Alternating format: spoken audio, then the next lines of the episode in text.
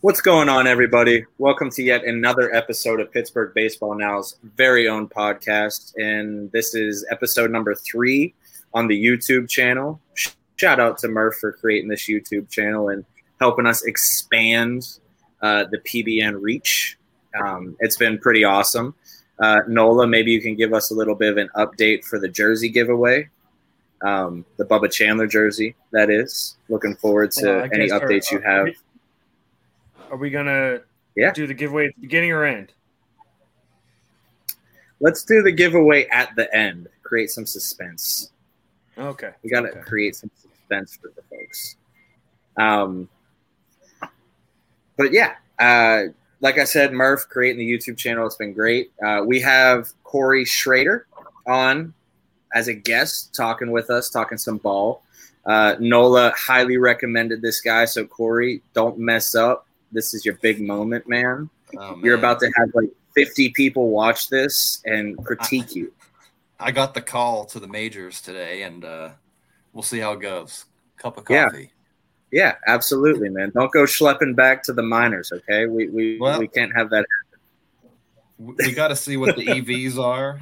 Um, you know, see if they're up to major league caliber. If not, Yeah, Back in we'll the- talk about in- your IVB too. See what's going on with the fastball. everybody loves it. We- Everybody, everybody does.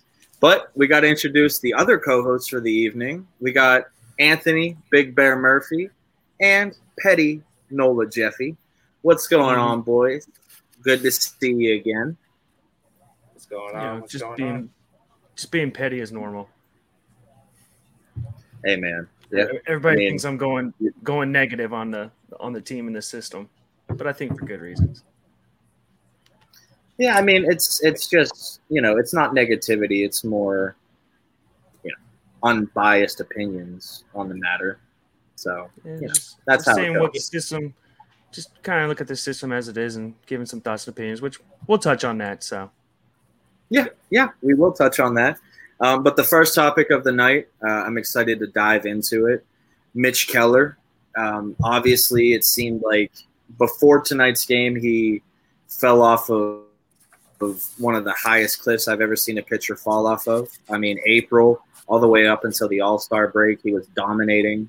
Um, my Cy Young votes prediction was looking better and better as uh, the starts continued and progressed.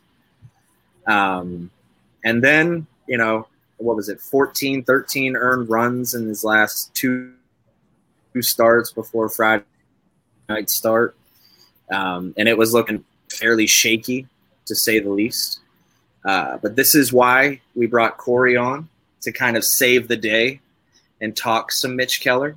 So, Corey, I know you're the fastball guy. Nola has uh, amped you up a little bit with it. So let's dive into some Mitch Keller, man. What have you seen? What do you like? What don't you like? You know, give us your opinion on it. Uh, so, what I don't like, excluding today's uh, information added in, was uh, the previous, I think, four starts in July. We had some pretty brutal Mitch, really. It was um, like a 704 ERA, like 6.3 uh, FIP. And the big, for me, the big takeaway, um, talking fastball with Mitch, was that I feel like the command on the fastball had kind of evaporated on him. And um, for him, at least, he's kind of a kitchen sink pitcher, right? He throws what, six, seven different offerings.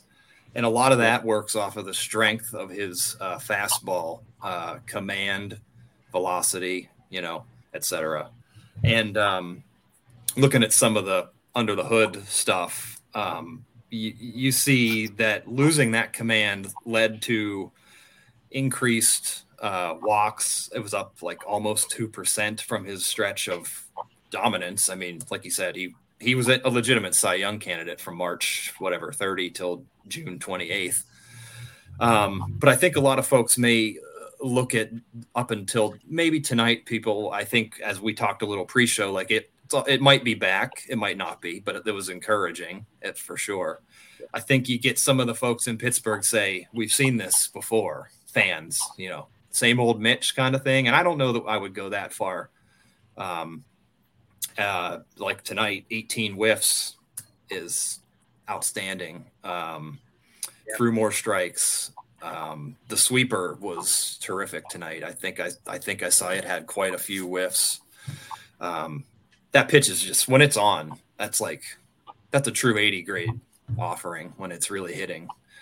Um, but yeah, I, I, I think tonight we saw a little bit of it, and I think it's still in there. I and uh, I think we had we all kind of agreed that we weren't out on him yet when we talked here in the beginning of the our, our pre-show little chat on him. Um, it, I, I, still think it's command is the big uh, bugaboo for him uh, right now, and it was a little better today. Yeah, yeah, the command was there. We talked a little pre-show. I think it was 70 strikes to 108 total pitches. Um, you know, and I think, you know, when you talk to Derek Shelton and when he discusses the entire pitching staff as a whole, you know, the main message for each and every pitcher that him and Oscar um, was delivering was attack the strike zone, throw strikes, and you know, force the batter to to make a decision and, you know, that's what Mitch was doing. And you alluded to that with better command, better control. And, you know, the fastball has always been his bread and butter. And now we're seeing three, maybe four different variations of it, you know, adding the cutter, which has been a big thing for him. Um, but Murph, Nola, uh, for your opinions, thoughts on Keller up to this point? Um, I know we're him, but where are Kells? So for, for me with with Keller, like I, I, know I mentioned this at like when we were talking going into the season, and this is kind of just building off of like what Corey said. I, I think for someone and like you know they they they posted a lot on the games during the broadcast about like how many called strikes and called strikeouts that that uh, Keller is able to, to to get. And I think when if the command isn't there and he's not a guy who's going to get a bunch of swing and misses and stuff like that, that um, he's going to run into the issues. And we've seen now now we've seen what kind of issues he could run into, and you know, you know so like t- tonight or you know when we're recording, he you know how many how many swings and misses did, did we say he had? Like 18 so 16 8 yeah so 18 18 yeah you get those you get those incorporated in he started hits, hitting his spots a little bit more and then you now now we can start seeing maybe the flashes there. But if he's not going to be a guy who, who generates a lot of swings and misses on a consistent basis then then he better be hitting his spots and and if he and yeah yeah, I would say I know because I've talked about it a couple of times uh, where um, when he first came up, I mean, he was like 75% fastball slider. And especially if his command wasn't on then, like you could just zero in on it. You were already zeroing in on two pitches. And then if his command's not on, that makes him even less effective. But now, I mean, he doesn't he doesn't throw a single pitch generally more than 25% of the time. And then you think about the fact because he added the sweeper this year, you should just be like a gener- uh, general slider made of the sweeper. So at any time, he has anywhere from 35 to 40 inches of separation, horizontal separation between his sinker and sweeper. I mean, you're talking three, three and a half feet where that pitch is ending up on different sides of the plate. So, I mean, his command is going to play a lot of part in that and, you know, in tunneling the pitch to where out of the hand – looks like the same pitch and then it just splits, you know. Yeah. So a lot of it's going to come down to command and placing it because he, as Corey said, you know, he's operating with a kitchen sink now where he's throwing six pitches a game to where, you know, a hitter's not going to really know what's coming. Yeah. And um, kind of to build on that a little bit, I think um, in that July poor stretch, we saw the K figures drop significantly. We're like a 10% drop. It was like 27.3% uh, uh, up until the end of June. And then we were down to like 17 something. So I think for him, it's like it's all rolled into one for uh, the performance. If the fastball's not hitting that spot, uh, it makes the rest of it more hittable. Um, another interesting I don't know that you can draw anything from this. Even when he was getting hit hard, he wasn't giving up hard contact. Like it's below major league average for EVs against it. So that's where I think the uh, the walk increase is what was really getting him because he while he was getting hit a little bit more, it wasn't really getting crushed. It was still like below major league average. It was like 87 something, you know, and it's eight what's average is like 88 8.6 or something.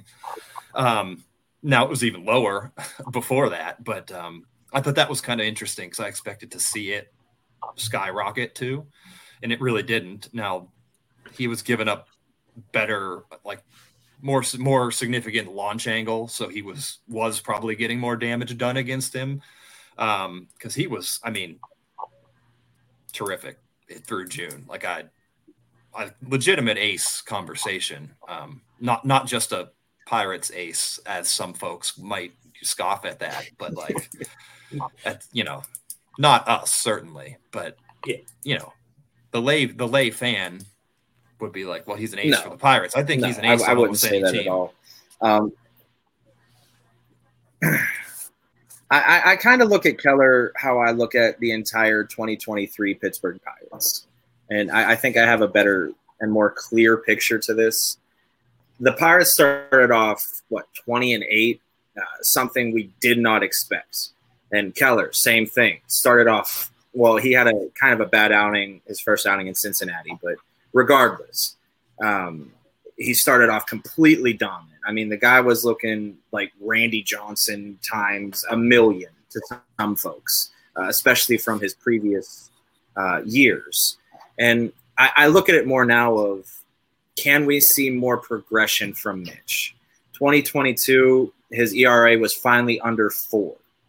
That's a huge step in his uh, uh, progression. Now he drops it under four again. I think it's 397 after Friday's start. Big thing. Can Mitch now get to the three fives, maybe the three fours? And can he earn 12, 13 wins? that's the progression I want to see.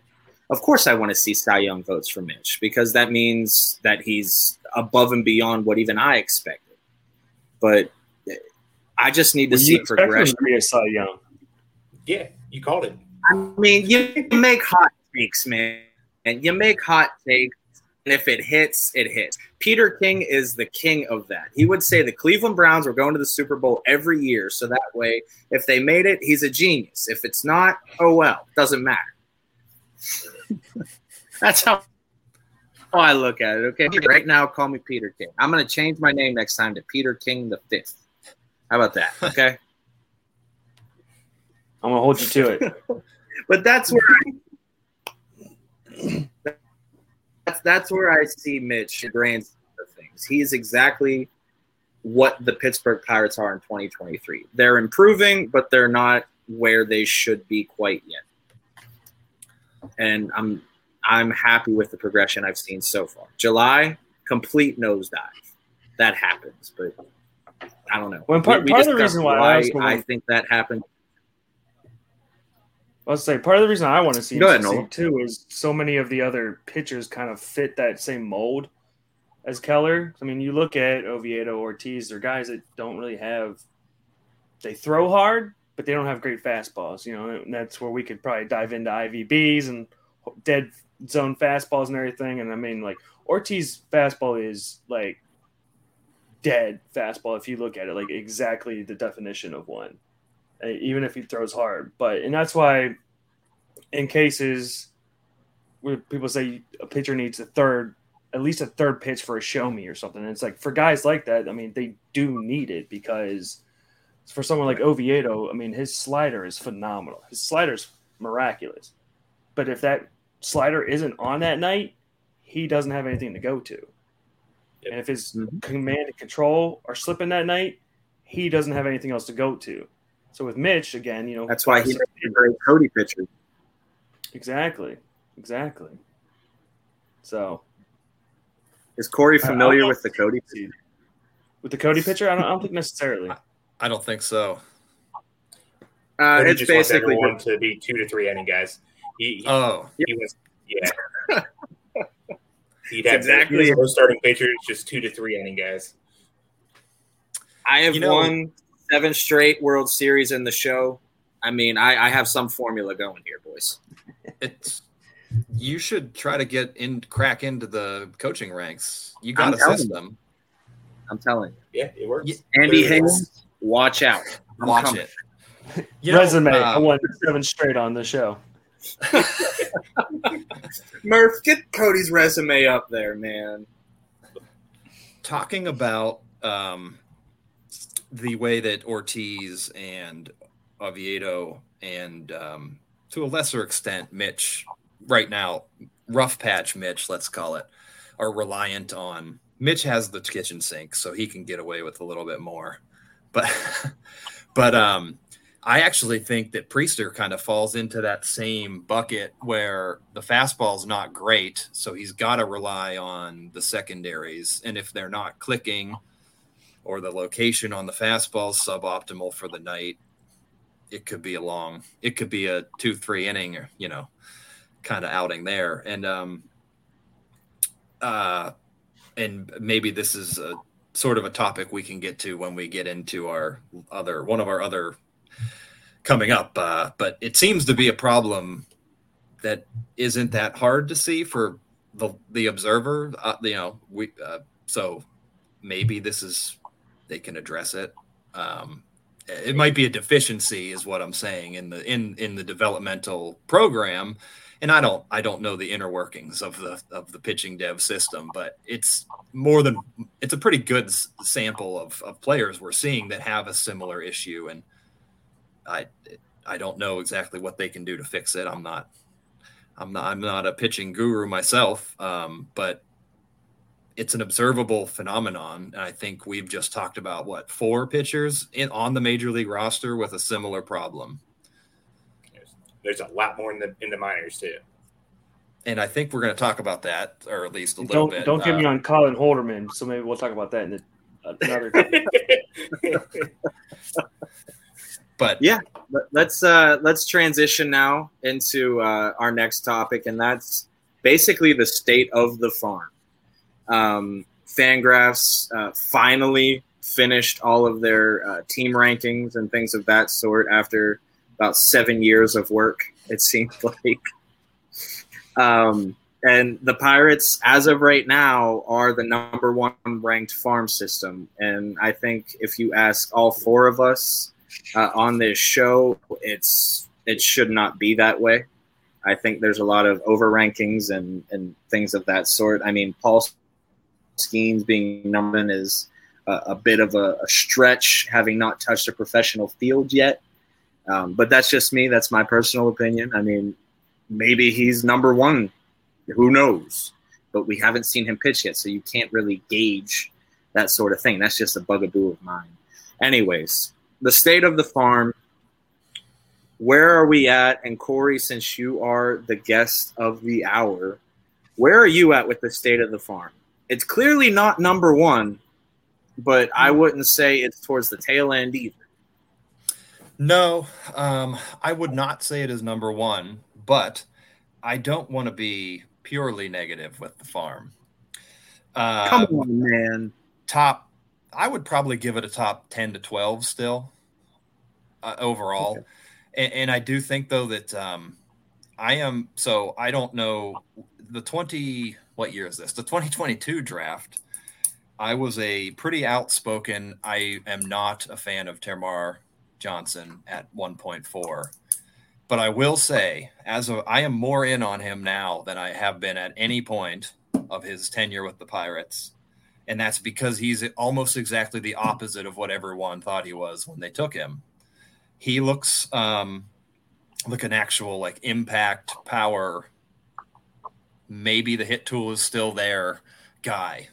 Um, just looking at uh, on the season, I mean, he's he had the whiff issues and the K percentage issues everyone saw. For me, uh, sorry, this is a preamble to me saying he is the number one prospect. I don't in our system still by a good amount, in my opinion. Um, but uh, he's I mean what he's doing uh, he's now walking more than he's striking out uh, as of this month at least. He's got like a a, a point four four two. Are we saying? I know. On the last show, you guys are we calling? Are we saying WOBA or are we saying WOBA? What are we decided on that? I heard the discussion. We're saying WOBA. Week. All right. Well, he's got a. We're a, saying WOBA. A, a four four two. That's, that's one I'll allow. Okay. He's got a four four two and a and a one sixty WRC plus in the last month. Um, and the batting average is up to 260 from at one point it was like 220 something. Um, yeah, um, and the OP and the the ops, uh, the OPS oh, is at, come on, get off uh, the show right uh, now. Take them off. No, no, no, no. I'm, I'm, firmly OPS. I just I needed to say that. Uh, is up 962 this month. He's I take back all the all the bad things I said about him uh, back when when people were comparing him to like uh, Vladimir Guerrero mixed with uh, Rod Carew or whatever it was people were saying. Yeah. um, but anyway, that's um, I think he's actually I think he is underrated now, actually, to be quite frank. Um, but I, I think he gives them another high ceiling bat that they uh, had just graduated, or uh, he hasn't graduated yet. Hank hasn't graduated yet, right? So, um, close. But uh, and, and, even looking at some of his underlying info, uh, the whiffs are still a little concerning, like a, a, a above thirty percent. But you know that that's come down, I think, too. Um, but like the the average EV and the max EVs are pretty impressive for. Is he nineteen? Did he turn nineteen yet? Yeah, he, he turned um, nineteen in like June he's got like a 111.6 max, I think, um, which is like roughly like a equates to a 55 60 raw at a 19 year old's pretty good. So he's yeah. he's blown me away from what I expected, to be honest. So um, I think with his development being a little bit more of a thumper than a pure hit tool guy with power being maybe coming later, I think I'm I'm definitely buying him being a, a potential different like potential star um, in the bat there. Um, but I think there is a lot of, especially after this draft class uh, coming in, and the lack of uh, drafting some hitting support outside of my sweet boy Garrett Forrester.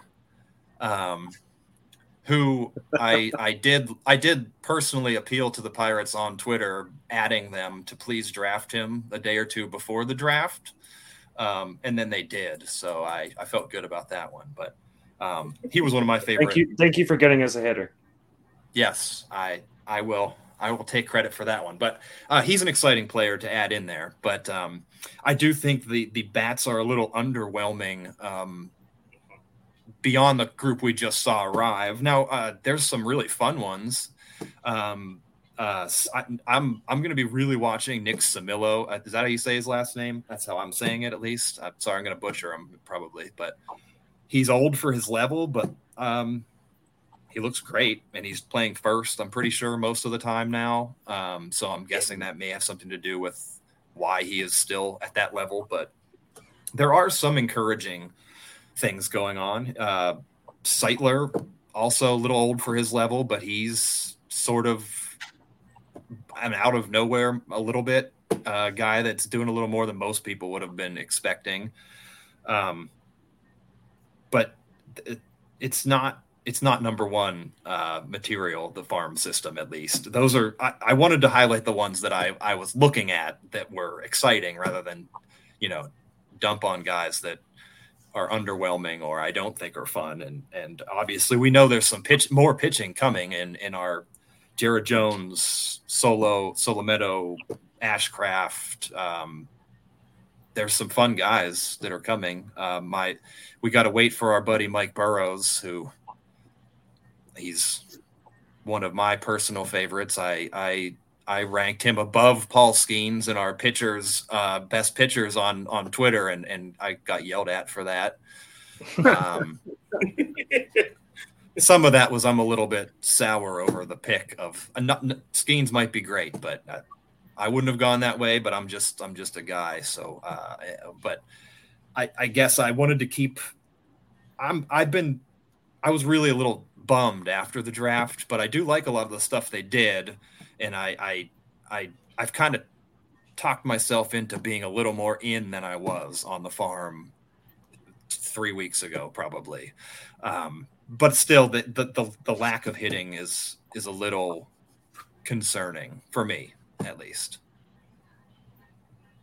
So I mean, that's that's pretty much where I'm at with it too. Um, well, uh, Yark, I hope you were listening to that. Uh, Corey finally giving uh, non anti short king propaganda. Love it. Uh, and uh, yeah, Yark, you, can you can eat that one, buddy. Um, so that's kind of how I feel on it too with the hitters. Um, they're a little concerning at this point.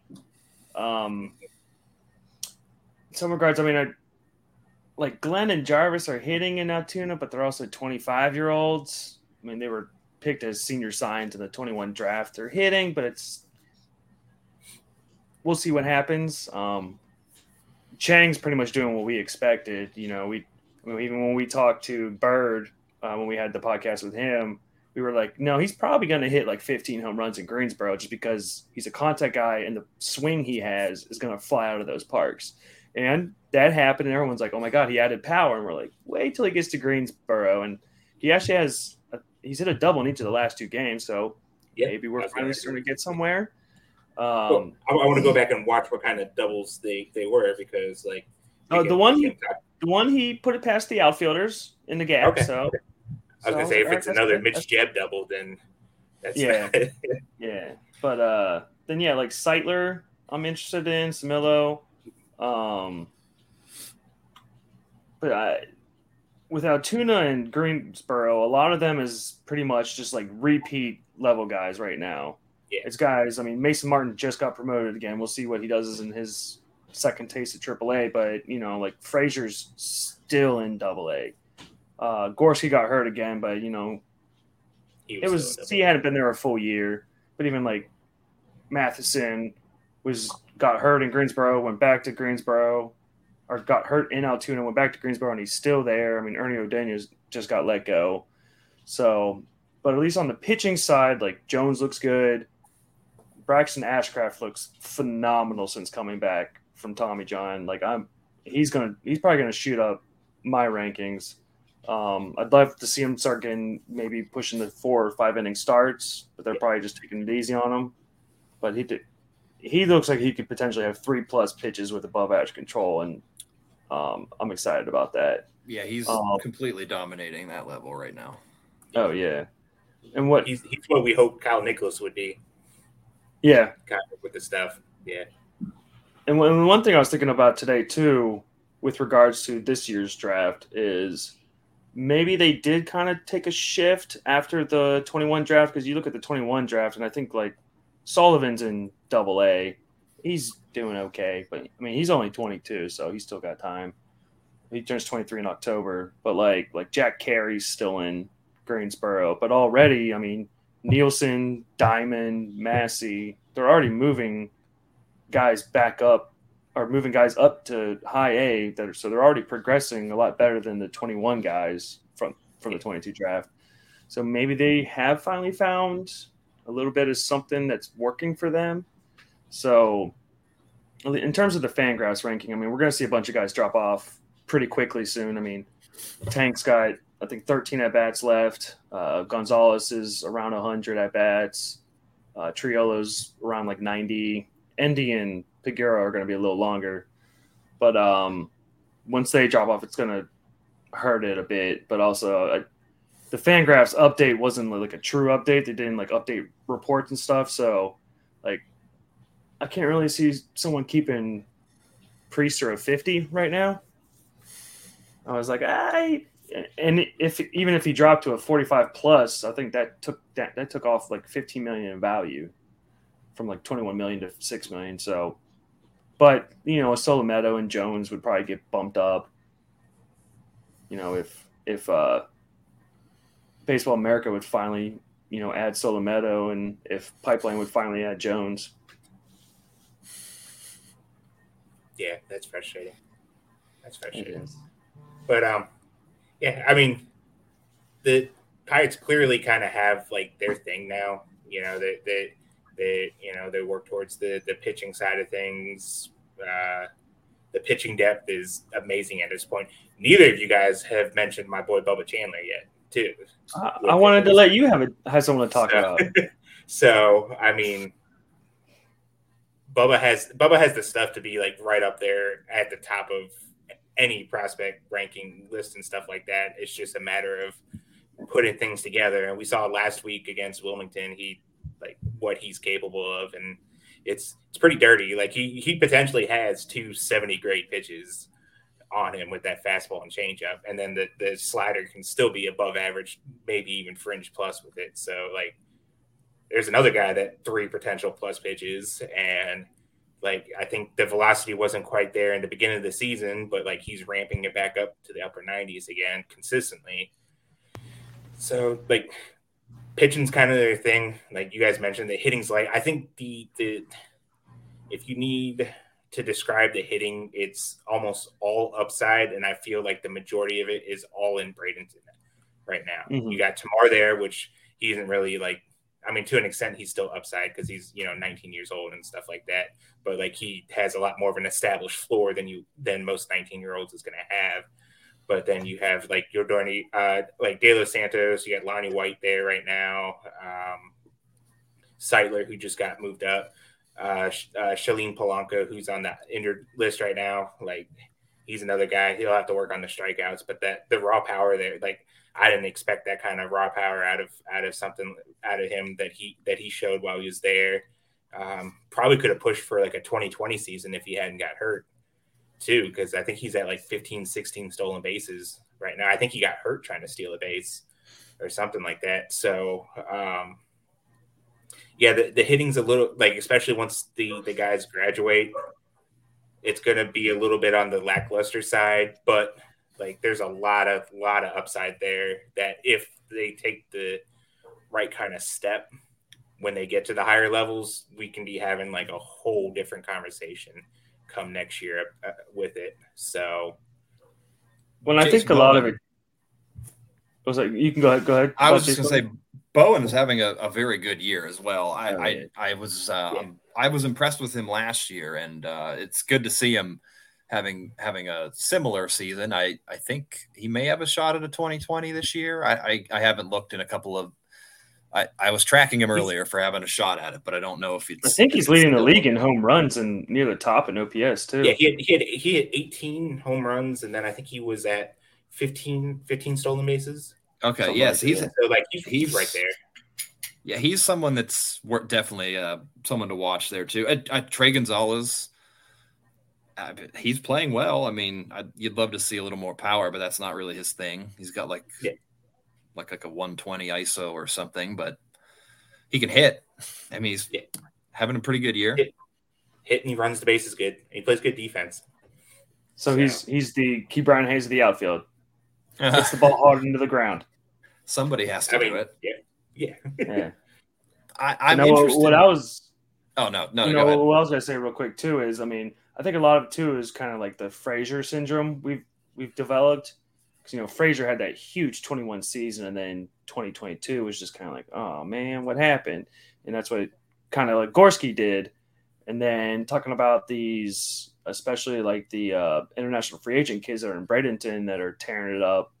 You know, you have your Oscato, your Moika, guys that you're like, oh man, this guy looks special. Then they get to that little bit higher level against more advanced pitching, and then they just they can't hit a ball. They especially breakers. Like they could pound fastballs. You throw them even just an average changeup, curve, slider, they're not hitting it. So that's what kind of still worries me when we start bumping Bradenton kids up.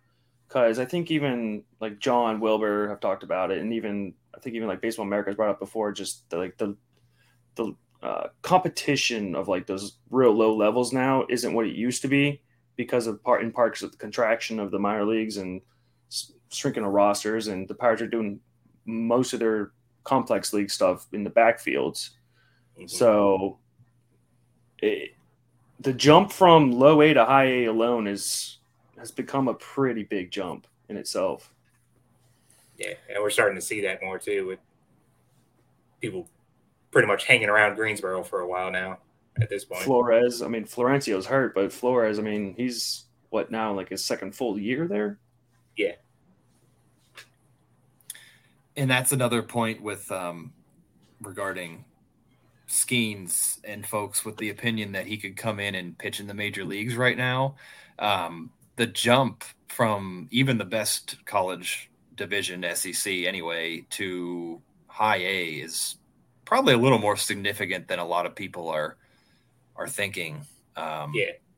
When you see what he did, I mean, just blowing away the best power conference in college mm-hmm. baseball. But it's it's it's not in it's it's a there's a real difference. I mean, it's better competition. It's um, you know, it's it's just I don't think it's. I wouldn't be shocked if he did come in if they jumped him right to, to high A. Uh, or is he still ramping up? I haven't heard anything else about this uh, since. Yeah, I haven't uh, heard anything more on it. Yeah, he's not assigned to any roster right now, so I imagine he's he's ramping but, up still. But I wouldn't be shocked if he did if they dropped him in high A and he looked really good. I don't know what they'll do with him, but I, but I also wouldn't be shocked if he struggled. That's just what happens. I, I don't. It's not. Yeah. Mm. part of the deal. And and I was earlier I was going to say I wonder if they're going to assign Forrester um, to anywhere other than like a complex, but because uh, old our, our friends the Angels have uh, moved their first round pick to Double A already after 21 plate appearances. Yeah, that, that's um, that's that's like Angels. That's like we can't even like compare the Angels to anyone else at this point because they they draft someone which like we want you in the major. major. The Trash um, Pandas is their low A. Yeah, I I do I do love. He's a great prospect and he's a very good hitter. Yeah. Uh, probably like I think one of like the top ten bats in that whole draft.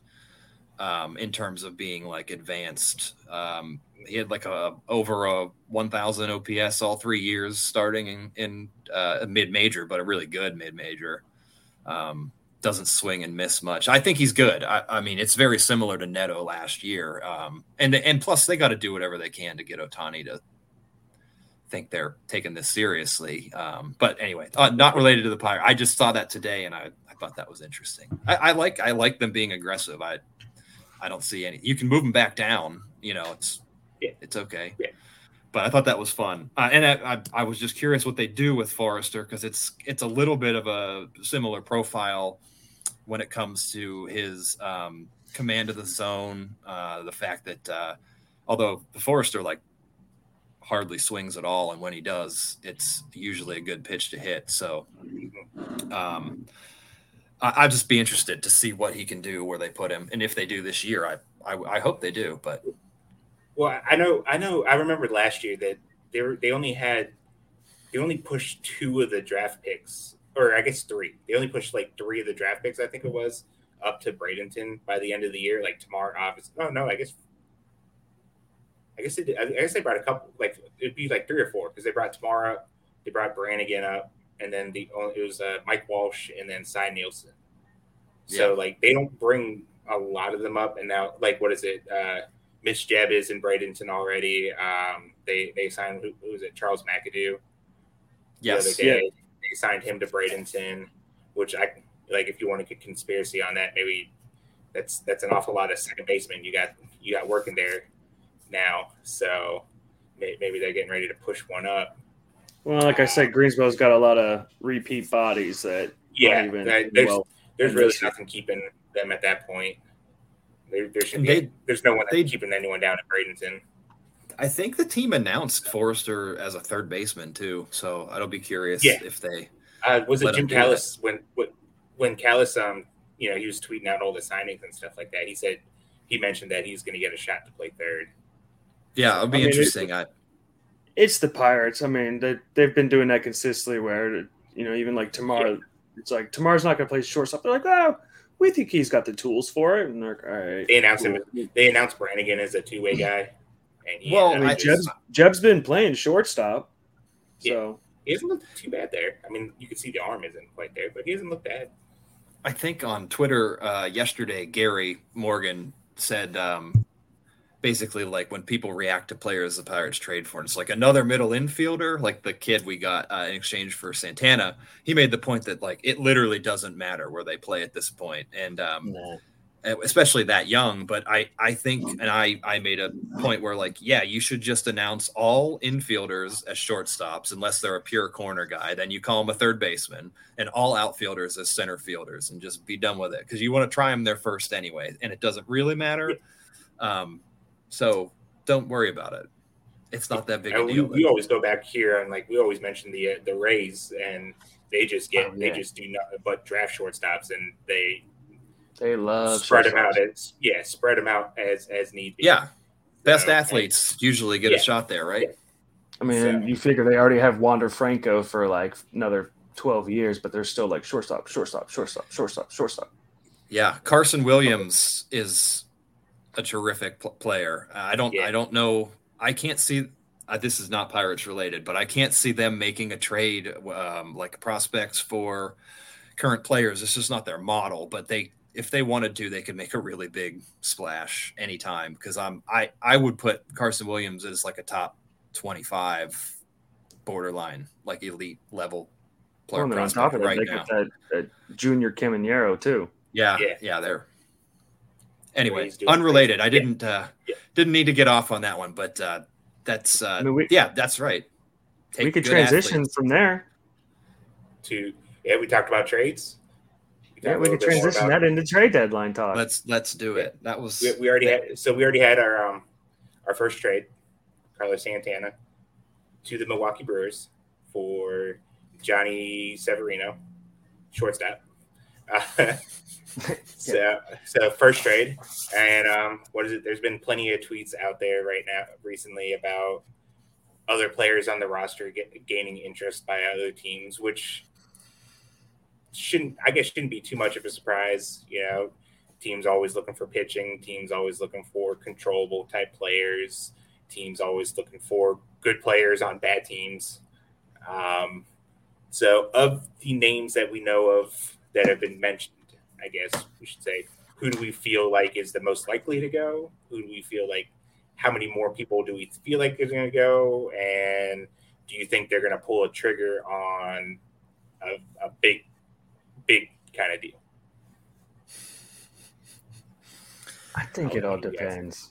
I think it yeah. all depends. I, I think we see at least two, three more go. I, I there's probably a good chance hedges. Someone will take hedges for the defensive capabilities. There's a good chance one or two relievers. Honestly, I, would, I started thinking about. It, I was like, you know, honestly, I wouldn't be surprised if someone tried to grab Borucki. He's been pretty good since he's been up here. He had those two bad outings he, to he start. Have a, what's that? He had those two bad outings to start, and then since that, he's been. Solid. Yeah, and I remember because I remember looking at his numbers when he came up. I was like, man, he has more walks than Ks, and does he even have a walk yet? or he might have one, I think. If, if he, he, was at like nine innings recently, yeah. If he's walked someone, it's been recently because I, I wrote about him the other day and and uh, today he did. He had one. I don't know if that was his first one, but so. well, I mean, I guess technically, uh, Corey's our resident trade pro, so yeah. Well, yeah. So we um Justin Verno and I um, have been doing the two guys talking trades, uh, mock trade kind of pieces for Inside the Bucks basement. For I think last year was the first year that I started taking it over. I think Joe Boyd was doing it with him before then. And um, tomorrow we've got our what it might look like if a Bednar or Mitch Keller deal were to happen. Um, it's going to be uh, go live sometime tomorrow. And um, I think the the main message that we both put out there is that we don't really anticipate this happening, um, just because there's there's more factors I think at play in moving one of them than just uh, you, you get X player for X players or whatever. Um, Bednar is a fan favorite. Um, under control. Is he 2027? I think he's 2027. He's, um, years. Uh, and there's optics PR to consider with him. Um, plus Keller, um, it's kind of the same. At a certain point, the team would be admitting that, I, hey, we're not really where we want to be. I think um, in terms of getting this thing to the competitive point. Uh, when you make a move like that, um, that may not be that may not be true, but I think that's the perception uh, that would come from that. So I think the deal would need to be darn near perfect, and it would have to be major league ready, pretty name recognized pieces coming back for those deals to make sense. Um, because I don't think anyone is really saying that Cherington's kind of on the hot seat, but like, it should he be? If it's the same kind of story next year, probably, and then you might see a different move happen. Um, where you have to go for it. man's trying to save his job maybe with a move like that and i don't and i don't think that's going to happen this year anyway um i don't think i don't expect either of them to go um if you're asking me would i trade either of them i i would the price would need to be right and it would have to be fill an immediate need and i would want that to be a, a lineup hole personally um probably a corner first base option because it's still looking a little bare the cupboard there um, beyond what we've you know the stopgap kind of pieces. Um, so I don't I don't expect either of them to really go, but it would take quite a a good return, I think, for either one, and and that's what Ma- uh, Jason Mackey's been reporting all along is like it's kind of got to be the perfect match. I think is what we're seeing anyway. Um, but that doesn't stop Jon Heyman from saying they're getting a lot of calls on them because I feel like like uh, every day he's been tweeting that same thing. Um, but Hedges, I, I, would expect somebody will have some interest there. Um, at one point, I was thinking Cleveland might, since they've got some organizational history with him, uh, and uh, who is there? They've got Naylor now, and they have another vet that's Cam Gallagher and then David Fry. Yeah, so I, I, thought there could be a fit there at one point. Um, the White Sox have acquired every catcher known to man. Not that they're in it anyway. So, but uh, the they're eating up some of the catcher market there. Although uh, I don't think they would be interested in, in, in a Hedges move at this point. But uh, yeah, I think there's some teams that would need his or want his uh, defensive ability and and you know play him like what twice a week or give him a good pair him up with a young pitcher or something, and and and that's another reason Cleveland might like him with their endless stream of rookies. But uh, uh, Rich Hill as well, I would think. Um, I, I don't know what they can really get for him, but I don't expect him to make it past the deadline, even if it's for the player to be named later, kind of thing. Um, if they could get a similar return to what they got for Santana for him, it would be terrific. I don't think that they can personally. Um, Connor Joe is interesting, um, but I know he's under control, so I, I anticipate that he may be with the team beyond the deadline still. But I could see team having interest in him because he does have some positional versatility. He hits lefties. Um, uh, I'm trying to think of a Choi, but I don't. I don't know. That leaves him in a pretty big hole at first base for this team. But I could see why someone would be interested in him. Um, is there anyone that you guys uh, that I'm not thinking of that I just rattled off uh, that is uh, borderline obvious? Or, or a second part of that, do you think they should go with a Keller or a Bednar move? I, mean, I think, I, I think the so it's kind of like a catch 22 because like if if if you're trading them you need someone that's going to help you immediately or close to help them immediately just so then like you just don't you got to start winning at some point with it but then mm. when you hmm. think about it any kind of trade that you're going to do if you're if you're looking for a win now trade are you really going to do better than an than an all-star starting pitcher and an all-star closer so that's right. If, if it's an immediate return that you're looking for, you're probably not going to get much better than what you're you're offering up, especially factoring in that they still have years of control left on them. So, I mean, if you're looking to tear it down and, and redo it, then like this is a different conversation because then like yeah, obviously these guys are going to bring in quite the haul, especially with what we saw the um the Angels do with the with the trade they made. Um, So I don't, I, I don't, I'm not sure there's a trade. I mean, there could be something out there that, that kind of helps you now and, and still brings back good enough value, but I just don't see it as being enough of a situation to where you can actually come out ahead and for them. Like move Rich Hill, that's fine. I mean, you got you could bring Ortiz back up to fill innings. You can bring Roansy Contreras back up to fill innings. Um, the, the we could find by Cam Aldred, you could throw him out there for for a couple starts at the end of the season. You, you could you could find Kent Emanuel. Kent Emanuel, you can find you can have him fill some starts and stuff like that. I know people are going to be mad because I didn't mention Jared Jones, but like I'm not in an overall rush to maybe you give him a start at the end of the year, but like there's other stuff to factor with it. But if you just need bodies to fill out Rich Hill's spot, they're they're in the system. So him can go. If someone wants can take Hedges, like I'll, I'll, offer to pay. I'll, I'll pull Adam Frazier. I'll offer to pay the rest of the contract to bring something a little bit extra back with with it. Um, Connor Joe probably is the most valuable guy maybe right now outside of outside of Bednar and Keller, just because of the control and the versatility he's shown. But yeah, I agree on that. I think he he probably is, and that might be unless a similar situation. It's like, well, is this really worth sending a guy that we think we're going to yeah. use for a team that's going to be better next year? Well, it's a, I, their return's probably the same as the return is probably the same as the Vogelbach trade, where you're getting a reliever that you hope is going to be decent. Right.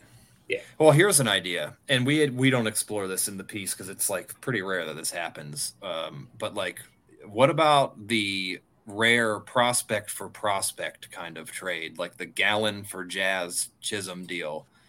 back in whatever year that was. I know Gallen had already debuted, I think, at that point. Well, it, it, was, uh, it was uh, actually I looked it up recently. It was 2019 because it was right before the Marte trade. Because I remember the Diamondbacks had Perdomo, Chisholm, and Peguero. They traded Chisholm, then Peguero, and kept yeah. Perdomo. So I don't know that that's something that they would explore, but teams really don't like to do that. I, I can't even think of too many other recent ones. Um, yeah. But they do have, as everybody likes to remind people on Twitter, a, a lot of middle infielders. Um, and other uh, teams. My, my my personal one would be I I could see a team doing kind of like what Cleveland did when they got Emmanuel Clase, and a team trading for Ortiz just to shove him right back in the bullpen. Yeah. Yeah, and I wonder maybe, what maybe his value. play a little bit better. Well, that's another thing that um, I do. I touch on in in the Keller floated uh, trade. It, it, if a team, let's just say one of the more advanced pitching development organizations, believes, um, I think Keller in a, in an organization like Houston, Seattle, Cleveland, San Francisco, Los Angeles, New York, could like maybe take him. Houston could take him to another level even from what he's seen this year. And if they think that that's worth paying for with the control, maybe they do it. I I don't I don't know that they will, but um, that's something that I is a possibility. I don't think a team will do it because it is. Um, I don't. I don't think anyone's going to pay the the full price that they would want for him. But that's the kind of thing that I think if it's going to, I, would expect it to be something like that, where it's an org that thinks they can really um, get more out of him, even um, like a. And there are teams that have the farm that could do it. Um, Tampa, but again, not their style, but they've got a terrific system, and if they wanted to do something like that, they could certainly do it. Yeah. So I'll, I'll close my opinion on. Uh, I'll, I'll close with my opinion on and I know Yarko like this one, that at least when it comes to Bednar, I'm of the opinion relievers are fungible. Yeah. And and let's and if we look at the pirate system, I mean, that is probably one area where they're pretty flush. Are they at the point of being an elite all-star closer right now? No. They haven't shown that necessarily, but at the same time, like relievers pop up so often, all the time. And I, I look to what Baltimore did with Jorge Lopez, where he was a dud starter. They turned him in, they put him in the bullpen. He was an elite closer, flipped him to the Twins for a nice package, and then this year he turned into a dud reliever again and just got flipped what uh, Marlins for a low end return, and it's just is probably special, could be special, but at the same time, I don't know. Relievers are so fungible to me. They're so hit or miss that yeah. if they could get a yep. team to give them a nice, again, yeah, uh, near ready, like someone that's at least a double A hitter that's crushing and ready for triple A would be my preference. Yeah. Right. You should um, check out the piece when it comes out then tomorrow. There's a I, I proposed something along those lines, uh, and uh, but again, there's a whole thing with trading for relievers from the other team's perspective too, because I think a lot of them have that same viewpoint. Um, but like you said, he's pretty special. I mean, he's he's very good and he's under control. But if we can just find our own, then I, I do we... think, especially during trade deadlines, relievers' value gets a little uh, blown up a little bit in the sense that a team trying to find a shutdown closer is usually like a last piece kind of deal. Yep. So they're they're willing to spend because if they're truly trying to win a World Series that year, like go for it. Uh, it they're gonna be like, no, this is that last piece we need to finish things off. So they'll end up paying a little extra because right. there's, there's times where yeah, relievers you see the return, you're like, really? That ain't bad. Yep. All right. Well, that's a lot of good stuff there. A lot of good stuff. I guess. Um. Yeah. You know, I, my my only regret is we didn't get to talk about Mike Burrows enough. That's fair. That's fair. we'll, we'll, we'll, we'll, have to have you back on to uh, to to do some uh, Mike Burrows well, talk. If you're going to talk about Mike Burrows, I got my own list of pitchers that I got to be able to bring up then too. So just, let's let's talk pitchers again sometime here. Then we have a whole pitching show, and that'll be I'll be more than happy with that. but um, I guess that's going to do it for the the show. I guess I'm gonna I'll, I'll close everything out here. Um, like, rate, subscribe. I guess we got to do the um the contest real quick though, right? Oh, we do got to do the contest. We got to yeah, do, the contest. do the contest real quick. So, so unfortunately, I mean, I don't know. Yeah, like p- people can't yeah, see this real well. I got the wheel. Okay. I'm gonna, I'm gonna do it wheel. twice. Gonna... I'm gonna do it twice, and then on the third one is gonna be the name. i would be so upset I won't, if I was I the second cheat. person. What's that? I'd be so upset if I was like the second person that. Ooh, you should be upset. All right, there's one. Was it one of my burner accounts? nope. Two. Is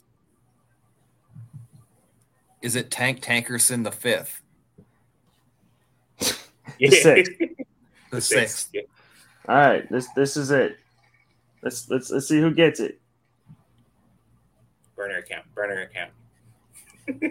oh, Dilf Magic. Dilf Magic. All right. Okay. I don't know if I can. Yep. See, look right there. Dilf Magic. Dilf right, Magic. So send uh, Dilf Magic. Send there Nola a DM on Twitter and with your information of where you want to get shipped, and Nola will get it shipped out to you. Yeah. Congratulations. Yeah. And um, thanks for listening and being a subscriber. Hey, thanks so, for having me. Yeah. Okay. So I'll go through. So, like I said, thanks for everyone who entered. Um, like, rate, subscribe, comment. Um, who you, I guess comment who you think might get traded, um, what kind of deal you'd be looking for. Uh, comment what kind, what you think, like what your thoughts of the system is, and um, I guess finally in closing, we'll go around real quick, give our socials, any kind of work that we're getting ready to do. Um, as always, follow me on Twitter at double underscore Murphy eighty eight. Um, I started a new Substack, uh, Bucks on Deck doing really good. I, I, appreciate all the love and support and everything like that everyone's done so far. Um, usually in the morning, I got a morning rundown that kind of just recaps the, the previous day. And then we'll have a feature. Um, we have one coming out Saturday morning on uh, Cheng, the, the pitcher that made his debut for Bradenton. Uh, what is it? Wilbur uh, saw him quite a bit in the complex league. So he kind of gave his thoughts on him as a whole. And then I kind of gave my observations, what I saw Tuesday night. Um, Nola, you want to go ahead? Uh, well, I, I, guess first off to our uh, our friend Cody, whose uh, Wi-Fi and hotspot was not uh, faring well today. Fo- follow like him also spot. at uh, yeah, is uh, at two HG 013 He needs some more followers to catch back up to Murphy. Uh, and then I'm uh, at Nola Jeffy. I'm uh, contributing as well to uh, Murphy's Bucs on Deck Substack. Uh, actually, just put out an article talk about translating pitchers with uh, better stuff to the majors. Some interesting names on there. Um, yeah, check it out. Yeah. yeah. Corey. Yep. Well, I am uh, just at Corey Shrader on Twitter. Um, there, I write uh, two pieces for Inside the Bucs Basement. Um, uh, monthly, I do kind of a look around the NL Central, um, recap the previous month, and um, talk about who's hot, kind of who's not. Take a quick look at their farm system and uh, either highlight outstanding uh, performances or uh, highlight um, who might be coming up soon for some of these guys. So I've talked about the Reds a lot lately with uh, their never-ending wave of of impressive prospects. Um, but uh, and then we um, I do the trade uh, piece, the two guys talking trades, which we do have one coming out um, to Saturday here, Saturday the 29th. Um, where we'll talk about Keller and Bednar and uh, what we would take for them or take what we would like to see if it would happen and then I believe we'll have a, ra- a roundup piece. I don't know the date on that one. Um, we haven't. I don't think we've got that far yet um, on that one. Um, other than that, I'm just on Twitter interacting with probably the other folks, that, uh, the other guys here uh, on Twitter, or everybody's buddy Yark, talking about short prospects and the downfall there. Um, I don't appreciate. Yeah, other than that, I'm just. I don't appreciate uh, that talk. anytime anyone wants to talk ball or I don't know movies or powerlifting, which is my other hobby, uh, find me on Twitter. Solid man. So I, I, deadlift the second most here. Uh, maybe the most.